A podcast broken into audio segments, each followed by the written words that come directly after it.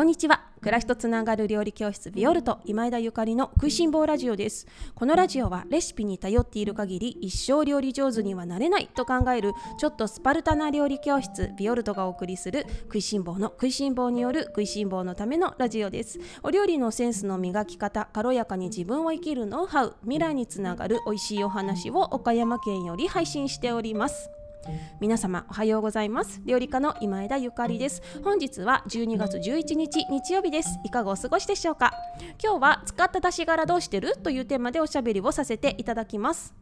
皆様おはようございます。いかがお過ごしでしょうか、えー、昨日はたくさんの皆様の、えー、オープンキッチンへのお越しいただきましてありがとうございます。皆様にお会いできておしゃべりできて本当に楽しく嬉しい一日でした。また機会がありましたらねぜひお越しいただけましたら嬉しいです。そしてあの今後もぜひオンラインの方でねいろいろ絡んでいただけましたら私もあのとてもとっても嬉しいです。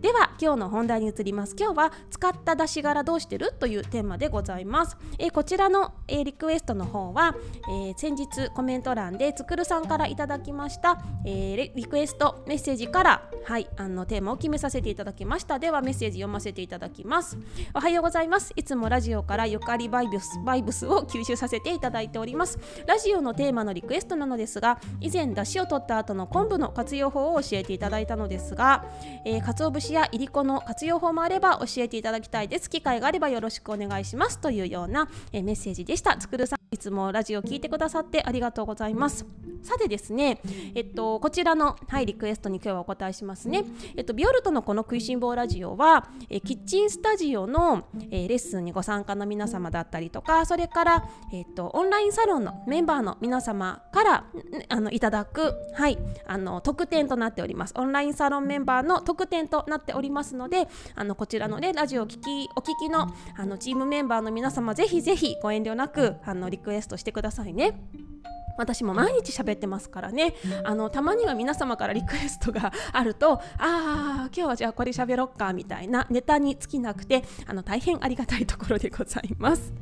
であのラジオのねあのリクエストしたいなーなんてねあの思っていらっしゃる方はぜひぜひねビオルトのオンラインサロンメンバーになっていただけましたらと思います。詳細の方はビオルトのオンラインショップに記載しております。さてではつくるさんのねリクエストにお答えしましょう。使った出し柄どうしてる？というテーマですね。えっと以前はい昆布はこんな風にしてるよっていうお話をねさせていただいてあの冷凍したりとかあのちょっと貯めたものをお酢とねお醤油につけておくとそれがあのおつまみにもあの小腹が減った時にもすごく美味しいんだよっていう話をねしました。で今回はいりこと鰹節の方も教えてほしいということで、まあ、何かねあのヒントになるか分かりませんがちょこっとお話ししたいと思います。まずいりこですね。あの私もねいりこのお味噌汁いたあのいただくのがね大好きでよくいりこは使うんですね。であのいりこはねまああのー、全部ちゃんと取っておいてるかっていうとなかなかねそこまで手が回ってない正直。あの取っておける時もあるしまた再利用できる時もあるしあとはあのもうちょっとごめんなさいということでね出汁だけ取ってあの破棄してしまうこともね正直あるんですね。ただですただですねそのあの再利用できる時はどうするかっていうと例えばですね少しあの置い冷蔵庫にはね、まあ、もちろんあの冷凍庫に入れといてもらって大丈夫ですのでそちらをねあのお野菜と一緒に炒めるなんていうのも美味しいんですよ。でね冬はね大根うん冬夏冬よりね夏野菜がすごく合うんだよね。冬野菜なんか合うものあるかな？個人的にはねピーマンといりこの相性がめちゃめちゃよくってあのピーマンといりこの出し殻をじゃじゃじゃっと炒めてあのいただくのが大好きなんですよ。ピーマンとじゃこあの炒めると美味しいじゃない？あんな感じね。であのそれが好きかな。だけど冬のねこの季節ね何がいりこと合うかなっていうとね結構難しくてまあキャベツとかいいけどどうでしょうね。あのもしねそのいりこの出し殻を何かね炒め物で使えそうみたいなね方はそのじゃこだったりとかあとアンチョビみたいな感じでね使えますのでおすすめでございますよ。あとはねあのよく聞くんですけれども友達からあのよく聞くんですけれどもこちらをちょっと干して乾燥させてミキサーにかけてあのお庭のあのお花のね肥料にするなんてねいう方もいらっしゃいましたねっていう感じあとはもうそもそもそのいりこの出し殻が出ないように最初からいりこを粉末にしているという方もいらっしゃるのでもうどうしてもね全部使い切りたいっていう方はそれもいいのかもしれないですね。それからね、鰹節ですね。あの鰹節はね、私もう全部捨てちゃってる。あの残念ながら捨ててしまっています。ただね、本当に少量しか私使わないんですよ。鰹節のあの本当少量しか使わないの。すごい使う時はね、もうめったになくって、あの晴れの日だけよ。晴れの日だけ。もう今日は本当贅沢だなっていうの年に1回2回あるかないかですね鰹節が大量にあの鰹節の出汁を大量に取るときねで出汁柄が出てあもったいないなって思う時ってねもうほぼないんですよねでなぜかっていうと私いつもね鰹節はね自分でその削ってるのね鰹節の削り台みたいのあるじゃないですか。あれで自分でカツオのこの枯れ節をね削ってるわけよ。で削りたてのカツオまた本物のあの素材本物の鰹節っていうのはもうとにかく香り高くうまみもねあのたっぷりと入っているのでちょっとだけでねもうすごいいい味が出るのね。だからあのよくねそのレシピやお料理の本なんかにあの鰹節のお出汁はね1リットルにつき 10g ですよなんて言うんですけれども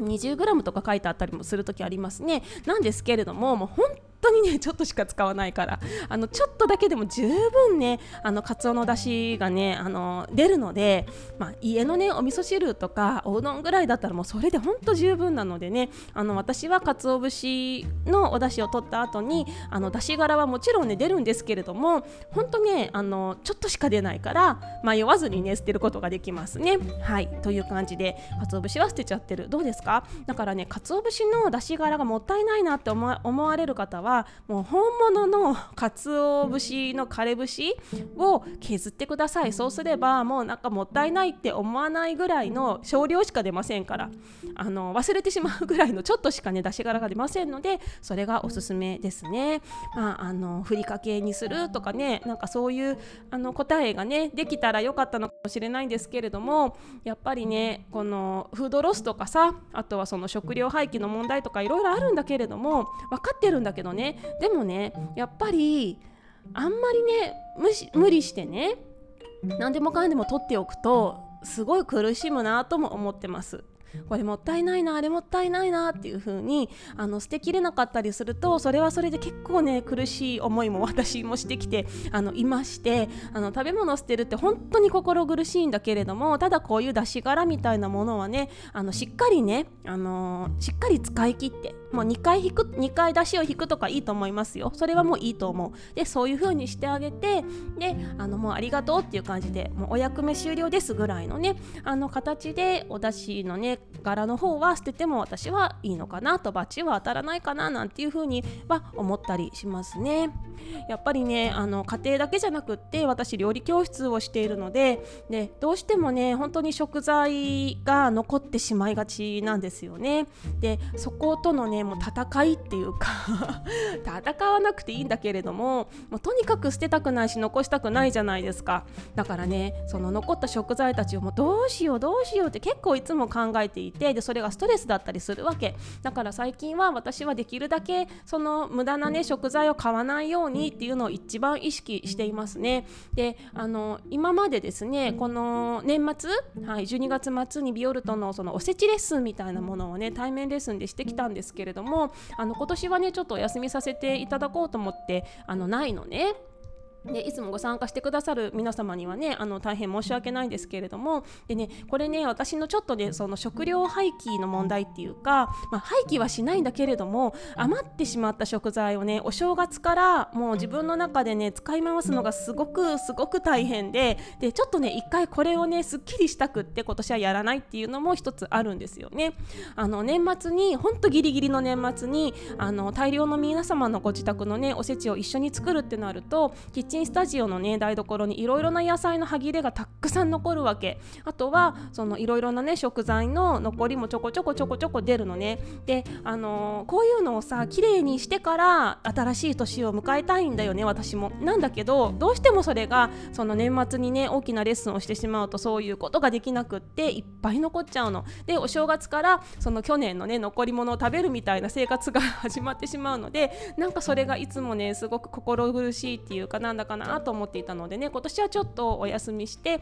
あの私がねどんな1年の始まりを迎えるのかなみたいなことも感じたいというねあの実験で、あのやらないんですけれども、うん、なんかそうやってその食材がねありすぎてそれが使い切れないっていうのって結構しんどいし結構ストレスじゃないですか。多分お店とかされてる方はねあのうんうんうんうんってうなずいてくださると思うんだけれどもあとはすごいいただき物の多い方とかだからそのまあねお店の方はある程度仕方ない部分はあると思うんですけれどもそのそういうね職業をしてるわけでもないけれどもいただき物がすごく多くってっていう方はね時に断るっていうのもねすっごく大事だと思うよ。あのお野菜がさ いっぱいあの回ってくるとかお魚がいっぱい回ってくるとかめちゃめちゃ幸せなことだしそれをねちゃんとあの大事にね使って食べてあげれるようであればもうそれはあのそれでいいと思うんだけれども循環としてね。ただあのいつも言ってるじゃない循環が大事って。循環が大事なの。だけどそれを循環せずに自分のところで貯めてしまってであのなんだかなみたいなね感じになってしまうのであればそれはあのどんなにね素敵なものをいただいたとしてもねあのいただくべき人ではないと思う。いただくべき場所ではないと思うんですよね。だからやっぱりそのちょっとねうちは多いですとかね今回は結構ですとかお気持ちだけありがとうございますみたいな感じであのその辺りねお断りするっていうのもねあの大事なのかなっていうふうに思いますね。あの田舎ほどきっとあると思うんですよね。ねなんですがあの私もねちょっとねこういうこともいつも考えながらね食料を廃棄しないように無駄にしないようにみたいな風に思っております。今日は使った出し柄どうしてるというテーマでおしゃべりをさせていただきましたがあのラジオを聴いてくださってる皆様はいかがでしょうか？皆様あのこんないいアイディアがあるよみたいなねあのこれお気に入りのレシピですよみたいなものがありましたらぜひコメント欄などでお知らせいただけますとあの皆様にシェアできますので嬉しいです。ということで今日はあのこんなお話で閉じさせていただきたいと思います。えっと現在ですねビオルトの、えー、オンラインサロンの中ではえっ、と若菜さんはい 若菜さん誰って感じですけどねあの私の大好きな、はい、友人であるあの若菜さんのコラムをアップあのさせていただいております。でですねあの若菜さんの若菜さんはですね私のその尊敬する友人でおいくつなんだろうか。なんか私本当友達のね年齢とか全然気にしてないのでちょっと年齢不詳なんですけれどもあのいつもね彼女と一緒にいるとねゆかりちゃんめっちゃ綺麗な友達といるねって言われるぐらいの美しい方なんですよね。であの彼女がいつも美しい理由にはもうめちゃめちゃ訳があってでねその美しさの訳っていうのをねオンラインサロンの中でね皆様にあのいつもねコラムを毎月書いていただいているの。あのとても人気のコラムであの皆様も楽しみにされていらっしゃると思いますがオンラインチームメンバーの皆様ぜひサロンの方チェックしてみてくださいね。えっとビオルトのオンラインサロンはえ定期的な毎月にあの毎月だいたい20日ぐらいにお送りしますオンラインレッスンとそれからオンラインサロン Facebook で運営していますオンラインサロンの